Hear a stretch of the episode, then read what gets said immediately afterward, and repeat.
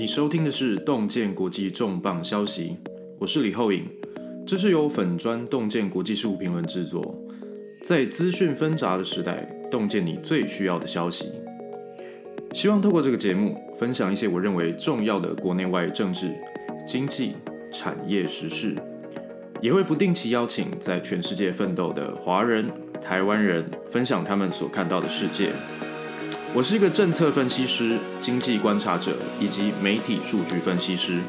让我用我的视角分享我看到世界的样貌。让我们一起在资讯纷杂的时代，洞见最需要的消息。有什么想要知道的话题？对节目跟洞见有什么样的建议？欢迎在粉丝团私讯，在 Podcast 平台留下五星评价与留言。Follow 我们的粉丝团以及订阅 Podcast。粉丝团的链接可以在本节目的介绍当中看到，请不要错过了。谢谢你收听。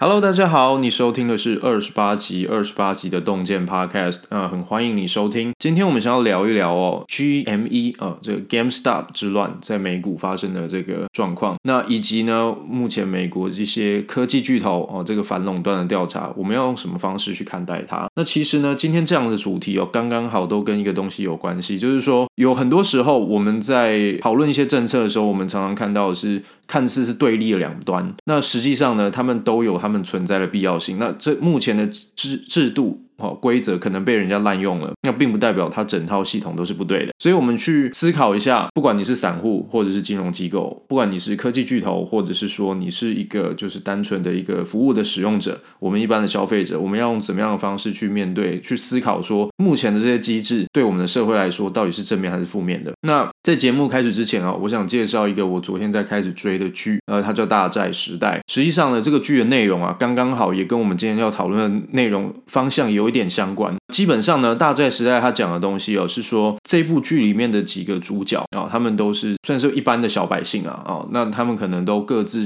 有着这种梦想，希望能够往上爬，希望能够创业，希望能够买一栋自己的房子。但是呢，在面对这样子的当前的环境底下，他们发现说啊，我赚的钱可能真的要非常非常省吃俭用，才有可能存到头期款。那又要面临非常多，比如说，因为我们没有什么样的关系，我们的呃财富也没那么多，所以在贷款的时候或怎么样，面临我们现现在这种金融制度的这种借贷规则，还有税制，比如说像我们一般就是领薪水的话，你税都躲不掉嘛。可是如果你是开公司的话，你可以利用各种这种管道哦，用各种消费名目。然后去把这个开销抵消哦，拿来抵税。那那甚至你如果借贷还不出来，因为你是用公司名义借，你也可以让公司破产，然后脱产等等。那还是能够让你维持一个比较好的生活。但是对于小老百姓来说，却没有办法这样做。那它凸显的这部剧一系列的剧，凸显的是这种呃明显的对立。然后呢，小百姓在当前的制度底下的一些无奈。可是呢，我也想要特别讲，就是说，呃，这些制度在一开始设计的时候，它的目的其实都是为了要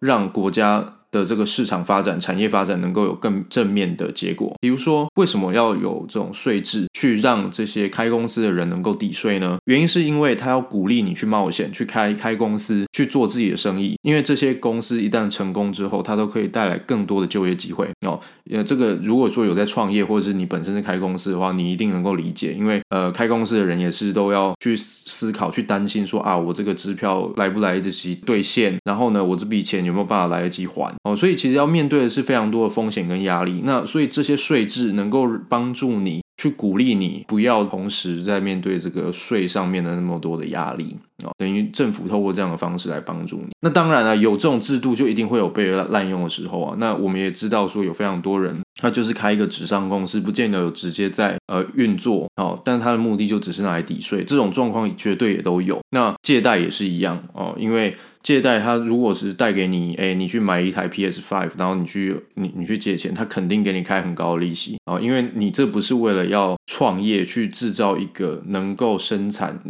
金流的一个资产，并不是，你只是单纯的消费哦。所以如果你是公司，或者是说你是一个有资产的人，你再去抵押再干嘛的话，那银行当然更愿意借你钱。所以这整个机制的设立啊，的确我们这种存在这种贫富差距的状况，然后不同不公平的对待。这些东西心中产生的一些不平啊，我的确也感受过哦。那在台湾可能又更加是如此哦。呃，那这部剧我觉得非常非常喜欢，然后有兴趣的话可以去追一下。就我所知，它是在 Line TV 上面，然后呃总共是六集啊。那目前应该已经全部播完了，所以有兴趣可以把它追完啊，非常有意思。好啦，那一样的道理哦，其实啊，我们在面对 GME 之乱的时候，我们也可以用什么样的角度来看呢？GME 之乱，GameStop 哦，GameStop 它是一个美美股上市的公司，那这家公司是一个零售，它是一个实体店面的零售店，那它专门是在卖这个游戏游戏的卡带、卡夹，然后游戏机哦等等，然后以及周边商品。那因为它有实体店面的关系，所以过去呢，它能够呃成功，主要是因为它能够在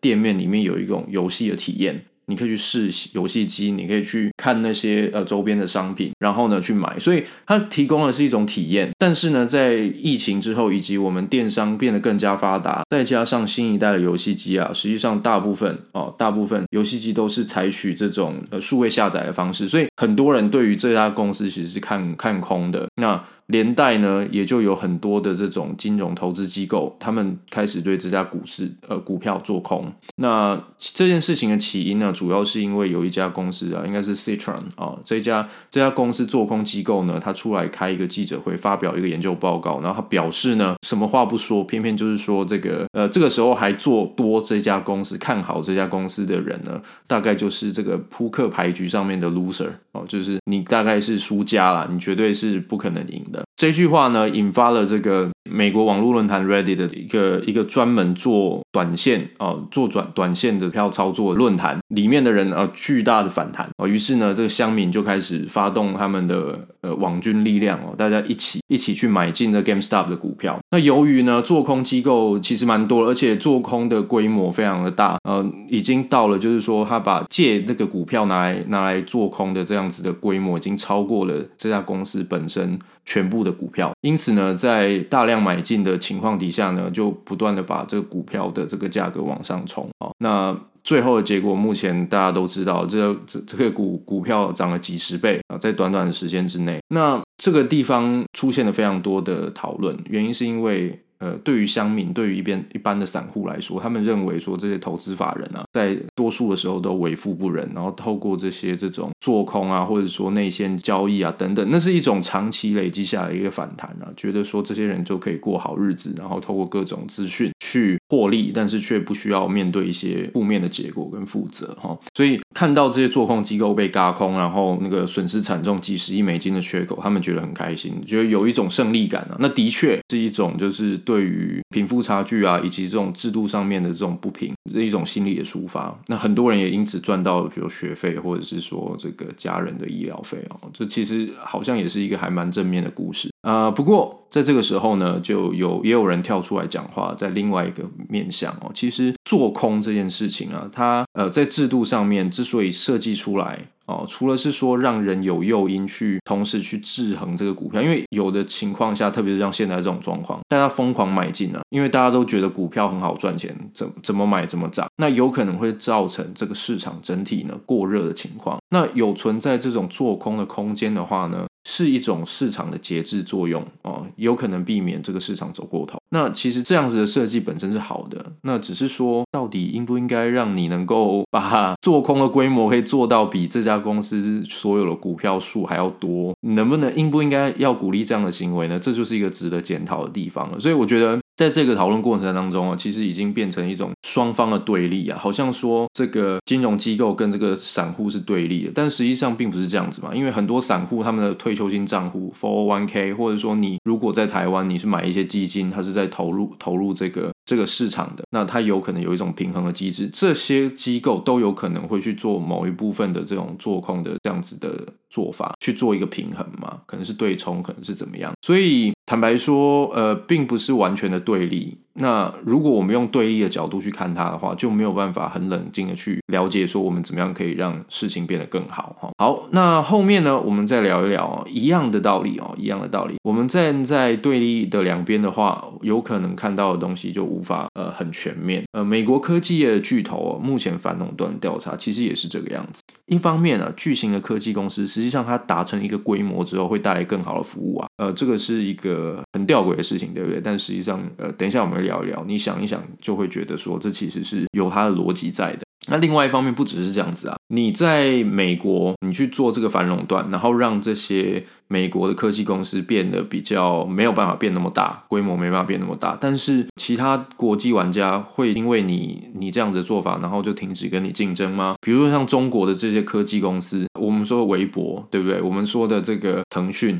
他们有他们会因此而就停止跟你竞争吗？这是不可能的嘛，对吧？那 TikTok 也是一样的道理。那在这样的情况底下，美国难道要真的因为反垄断的关系，然后导致这个美国在整个这方面的产业上面，在竞争上面变得绑手绑脚嘛？好，这也是一个值得考虑的问题啦。好，那另外一方面呢，不可讳言啊，就是的确垄断有疑虑啊，因为为什么呢？比如说像之前呃，脸书跟推特，他在川普下台之后，什么时候不抓？川普下台之后，以及美国国会骚乱的前后啊，呃，开始陆续开始陆续去限制、去去关闭这些比较偏向右派或是比较极右派。的这些网络的粉砖啊，或者是个人账号。问题是说，你到底是有什么样的标准去可以决定说哪一个要封锁，哪一个不要封锁，对吧？那当你一个科技公司有办法去做到这样子的事情的时候，人们就会开始怀疑说，诶，我们以前在讨论民主制度的制衡的时候，我们想的都是政府，但是当企业大到这样的程度的时候，似乎好像没有任何机制是可以去制衡它的。哦，那我们要不要让它能够大到这样的程度？这也是一个呃值得讨论的地方。所以呢，在美国的这个讨论呢，呃，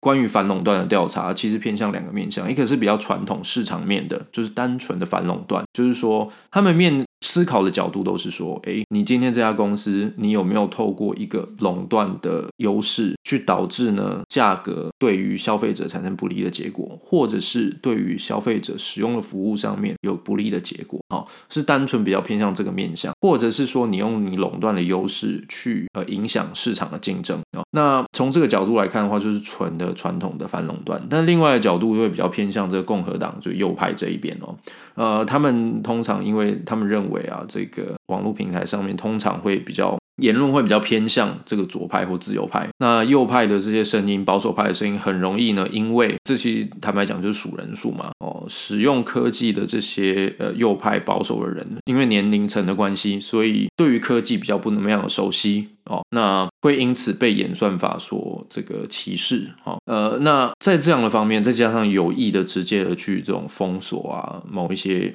某一些网站啊，或某一些账号，这都让比较偏向右派、比较偏向共和党的人，呃，他们比较关注的是这个角度。好啊，那我今天呢，想要讲的东西啊，呃，其实有一个主要的脉络是来自于这个《National Review》这本杂志。那这本杂志在美国其实是偏向右派的，它就是右派的政治论评论杂志。OK，可是呢，所谓的右派偏向共和党这边，它是哪一种共和党呢？就我的理解，它是偏向传统的共和党，而不是川普的那种共和党。那这是什么意思？这个意思意味着他们在思考一些东西的时候。更倾向于从一些传统这种市场自由啊、市场这种自由主义的这种角度去思考，所以在从这边去看说他们到底怎么样去讨论这个反垄断哦，反而是非常有意思的。因为我们讲了，大部分现在主流的这个右派都会讲说，哎，那个我们关心的是言论自由的打压，但是这边他讲的就是说，站在一个共和党的角度，哎，我们觉得应该要怎么样去呃处理反垄断的问题。那他的立场是比较偏向这些科技巨头哦，其实应该是被。鼓励能够有限度的继续成长，而不是要被这种反垄断的严格检视哦。好了，那我们就开始哦。首先是目前这些大科技公司到底有哪些？呃，脸书、谷歌哦，然后呢，苹果、亚马逊。四家公司，他们虽然都被反垄断调查，但是他们的原因各有不同啊。那脸书跟谷歌比较相似，苹果跟亚马逊又比较相似。哈，今天我们聊的东西会比较偏向脸书跟谷歌，那苹果跟亚马逊会带到，但是呢，主要是这个呃比较偏向网络服务的部分。好，如果我们刚刚讲哦，人你有没有使用这个你的规模造成不公平的竞争行为？好比说，好比说像苹果，苹果它有没有就是因为我使用 iPhone 的人很多，那我在 iPhone 的这个使用者里面，我就让它预设 Safari 的这个浏览器，然后呢，你只能使用 Apple 自己的 App Store，所有你要在 App Store 上面上架的这个付费软体，我都要跟你抽成。那这变成说，你要上架的软体的开发商，你完全没有其他的选择，你必须要缴这个苹果税。那一样的道理啊，那亚马逊，亚马逊它也有利用它自己的这个消费平台哦，购物平台，然后呢，以及数据去观察他的这些商家在网平台上面的商家，哪些产品卖的比较好，然后呢，他就开始针对他去做一个类似的竞品，然后可能卖的比较便宜，对啊，那这也是一个不公平的竞争，它就是一个球员兼裁判。那导致一个比较负面的影响。那脸书跟谷歌呢？Google 你在搜寻的时候哦，它有买广告的哦，就会出现在最上面。同时呢，它也会提供一些比较好的、直接的这种价格的比较评比。所以呢，你如果本身是一个价格评比网站的话，你反而会因此而失去别人过去看你的平台的这个诱因。因为我在 Google 上面搜寻，我就能够找到哦。这些都是目前、啊，对于这个这些公司的一些指控。那像脸书跟 Google 还有一个严重。的指控就是说，当他们感受到这个有可能出现竞争者的时候，他们就透过他们的规模跟他们的金流去砸钱把他们并购买下来，或者是抄袭他们的这个功能。那这些也都是事实哦，这些都是事实。像例如脸书把这个 Instagram 买下来哦，那然后脸书呢去抄袭这个 Snapchat 的这个功能。那因为脸书自己的规模大，所以它一旦抄袭之后，它这个功能就会被很多人使用，那使得去使用 Snapchat 的人的诱因就减少。嗯，TikTok 当然也是一样面临一样的状况啊。那脸书也抄袭了这个 TikTok 的一个功能。那至于效果如何，我们还不知道，因为 TikTok 它毕竟是快速成长到了一定的规模了，那比较难呃一口气就把它打趴，就比较困难。这样好啦，那讲完了这些呢。呃，目前对于这些反垄断有什么样的建议哦？目前有几种说法，那一种是说，诶，可不可以这个拆分脸书？因为脸书之前买了这个 WhatsApp，又买了这个 Instagram，有没有办法把这三家呢拆开来？特别是 Instagram 要把它拆掉，那这样子它的规模就会比较小，呃，也不会因为这个使用者很庞大而让它变成就是说话术也跟当，就是有办法去左右这个整个市场。那另外呢，就限制它的这个行商业行为，比如说有一些东西你就不能做，有些业务你就不能做，这样拆分亚马逊也是啊，或者是限制苹果的商业行为，你不能够就不能课那么高的税，然后或者是怎么样。那这些所着眼的角度，他们心中所想象的完美世界是什么样呢？他们其实想象是说，如果我们可以让这些科技公司不要那么样的庞大，然后呢，能够拥有几个。数量比较多的选择，可是又都一样的好，差不多的好。那这些反垄断调查者心目中想象的美好世界是这个样子，但实际上，因为这些服务的运作方式跟传统的产业非常不一样哦，所以实际上呢是很难实现的。为什么呢？我们来看哦，被这个反垄断调查这些科技公司，特别是脸书跟这个 Google，他们提供的服务是免费的这种经济平台啊、免费的这种平台的这种这种模式，你要怎么样去让这个服务变得更好呢？它的做法就是它主要是透过广告嘛，所以脸书跟 Google 都是以广告收入为主的这种商业模式。然后呢，你要怎么样能够让这个广告变得有效？你就必须要收集到非常多使用者的资料嘛，所以我才有办法对这个使用者去克制化，或者是用演算法去知道你的兴趣是什么。我必须要有非常庞大的资料，那这种庞大的资料就必须要有规模，这是一种规模经济的概念。所以，当脸书跟谷歌它这么庞大的情况下，它才有可能越来越成功，推出更好的服务。像 Google Map 也是一样，当你去查的时候，因为有非常多人使用 Google Map，他们在上面留下商家的评价，留下商家的资讯，所以让更多的使用者使用起来更加方便。如果你使用的人没有那么多的话，那上面的资料有限，那使用者呢就无法享受那么好的服务。所以这是一个有点吊诡的地方。你你口口声声说你要反垄断，但是它最根本的一个原因就是说，呃，反垄断的目的是为了要避免消费者因为垄断的关系而造成他福利的下降哦，他享受的东西能够会会变得比较差。你的目的是这样，可是你现在讨论反垄断，在这个科技业的这个至少脸书跟谷歌这样的角度来说，是需要有一个规模才能实现让消费者变得享受更好的服务的。OK，好，那实际上呢，使用者本身呢、啊，他们也不希望离开这些平台哦，这是从另外角度来看。那这是什么意思呢？今天哦，你想要上脸书，是因为你的朋友都在那里。你想要互动的人都在那边，所以它一定要是一个规模嘛。我总不会说哦，我要跟我的高中朋友联络，我要用这个平台；我跟我的大学朋友联络，我要用另外一个平台。那如果说都是这么样的区分的那么开的话，那反而会变得非常麻烦。美国有一个研究啊，他就是说这个二零一九年的调查，美国的使用者啊，平均你要付一千美金给他们哦，他们才愿意不使用脸书一年。哦，你要我把脸书关掉，不用一年，你要给我一千块美金，我才愿意做这件事情。所以这其实是非常非常有意思的。对于消费者来说，大部分人他们其实是对脸书或者是 Google 的服务来说，他们是认为它是很有价值，他们愿意使用的。那有一个代价，那代价就是我要把我的这个资料数据提供给这些公司，让他们作为商业用途的使用。所以，呃，科技公司的确有从这些消费者身上赚到钱啊。可是呢，这些钱并不是你就说哦，这是不义之财，并没有啊，因为他们的确是用这些东西、这些钱再进一步去砸到这个平台上面去改善他们的服务嘛。那另外一个最之前有一个这个网络安全、资讯安全，或者是说这个隐私权的保护，然后的这个讨论。那不管是在欧洲或者在美国，其实后来大家都觉得，呃，市场分析师就觉得说，其实呢，呃，脸书并不会受到影响。为什么？因为它是市场上最大的玩家，它有最大的规模跟这个资源去投入到这种资讯安全的防护上面。反而，如果你把它拆分成小小的几家公司，这些公司呢，他们可能没有足够的资源去做这些事情啊，去投资这些安全防护的基础建设。你可以想象，它就像是以前我们在讲的这种电信公司，你要去铺这些路网，你要。去维护这些路网是非常花钱的，那它必须要有一定的规模，大到一定的规模，它才有办法经营支撑这样子的体系。那所以说，是不是真的要用这个反垄断的理由去去拆分这些公司呢？这感觉也是一个非常大的矛盾嘛。那最后一个矛盾是什么？最后一个矛盾就是说，当你把这些公司，今天脸书跟谷歌，他们其实都有在做一些其实不是很赚钱的东西，它是一个比较长期的投资哦。那甚至他也比较不 care 说，呃，我是不是非得要从你的这个数据上面抓到极限？因为实际上根据调查，Google。Google 其实只收集了一定程度的数据，它对于使用者，假设它有能力收集使用者数据是百分之一百，它实际上拿来使用，实际上收集的数据呢，只有百分之二十到三十左右。那为什么它只做这样？不是他不能，而是他不想。那为什么？因为呢，他们考虑的是这个品牌形象的问题。你如果收集到非常巨细靡遗，也也许你可以在商业上获得非常巨大的成功。那个广告可以几乎就是提供给你你真正想要的东西。可是那感觉会很可怕，那它就会造成这个 Google 商誉上的损失，然后因因此呢，有可能对他不利。可是这种东西是很抽象的。如果你今天是被谷歌拆分成几家公司的话，这些小公司它为了生存都来不及了，它怎么可能在竞争激烈的情况下，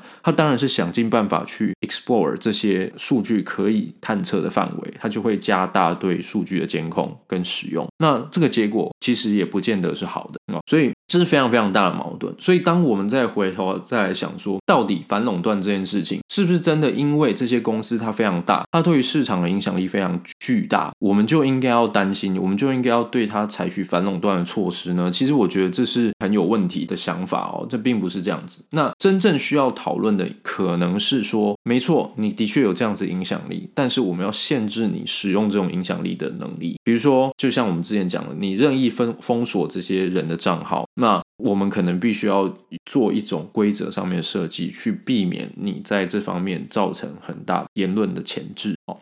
所以应该会变成说是这样的方式，你去选择哪一些东西是需要被限制，而不是直接就把它打打成小的呃小的公司这样。好啦，那最后啊，最后我们就来看一下，那这样子的讨论呢，到底有没有可能对于这些公司的股价造成什么样的影响？或者是说，我们现在这个拜登政府上台以后，他有没有可能对这些公司下重手或怎么样？可能的方向会是如何？呃，首先第一个，就股价来说。基本上根据这个《华尔街日报》以及 Barons 这个霸荣这个投资投资周刊哦，他们的月刊啊，投资月刊，他们的这个评论分析啊，目前都认为，呃，对于股价影响是有限的。为什么呢？通常这样子反垄断的调查跟官司啊，都会延续很多年，那呃七八年都有可能。而当你在七八年过后，这个期间呢，很有可能市场的状况都已经改变了。所以呢，最后结果最坏最坏，很有可能就是给你罚个钱，而不会不见得会真正要求拆分。举例来说，像脸书，如果在接下来的七年内，社群网站的这个市场啊，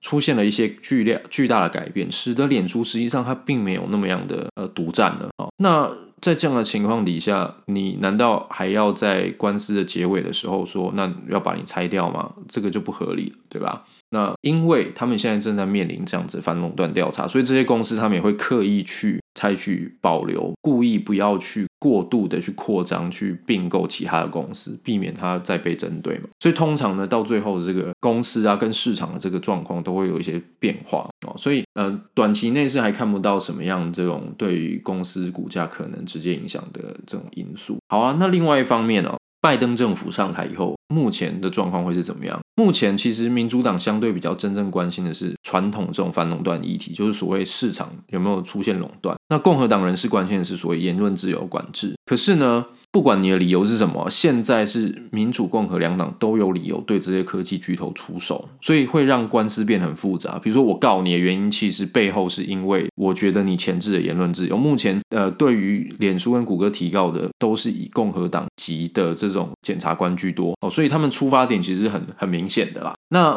不管他的官司接下来怎么走，你只要有这个诱因去调查他们，那对于这个官司来说，就是都会变得比较复杂。那这段时间呢，因为接受这些调查关系，让这些科技公司比较不敢去大规模提出并购案，或者去改善他们服务啊，或怎么样的话，这反而才是一个比较让人这个担心的状况。希望不会啦，啊，应该不会。所以呢，后续啊，可能是主要观察的要点啊，是说。在民主党主政的情况下，因为毕竟司法部，然后还有呢这个。这个 FTC 哦，就是那个贸易贸易委员会哦，这两个主要的单位，他们才是真正执行调查的单位，所以他们的态度可能会比较偏向这种市场垄断的部分。那你要去证明说，这个消费者因为他们的垄断的关系而而受到伤害哦，这个目前看起来是比较难的，至少在脸书跟谷歌部分是这样。那苹果呢，跟这个 Amazon 他们的状况也是很类似，因为消费者实际上是因为 Amazon 的垄断而让他们获得的产品更加便宜。嘛，所以其实也是优势啊。那苹果呢，它它就比较 tricky，因为苹果卖的东西一向都比较贵，可是它可以宣称说它的 App Store 投入了大量的资源去维护它，然后提升了安全防护，然后让那个消费者可以使用到更好的产品。那目前呢，Apple 似乎是想要往这个方向走，那他们好像也开始释出善意，要调降这个对于 App Store 的氪金，所以后面都还有得看。不过我觉得会造成巨大影响可能性非常低，特别是当你在面对中国的这个竞争的时候啊，实在是没有理由去把自己的双手绑起来啊。那对于苹果的调查，对 Amazon 调查，对于这些公司的调查，那都会对美国的整体经济造成影响，还有产业竞争力。所以呃，我自己个人是持这个比较正面、审慎乐观的态度啊。OK，好了，那今天呢，今天的讨论就到这边啊。那下一集有机会的话，我们来聊一聊。聊这个大寨时代，然后这个剧，我今天没有做剧透，但是下一次搞不好就会聊一下这个剧情的内容，所以有兴趣的人赶快去看一看，那是一部还不错，真的拍的很好的剧哦。好，OK，好，那就这样喽，下次见，拜拜。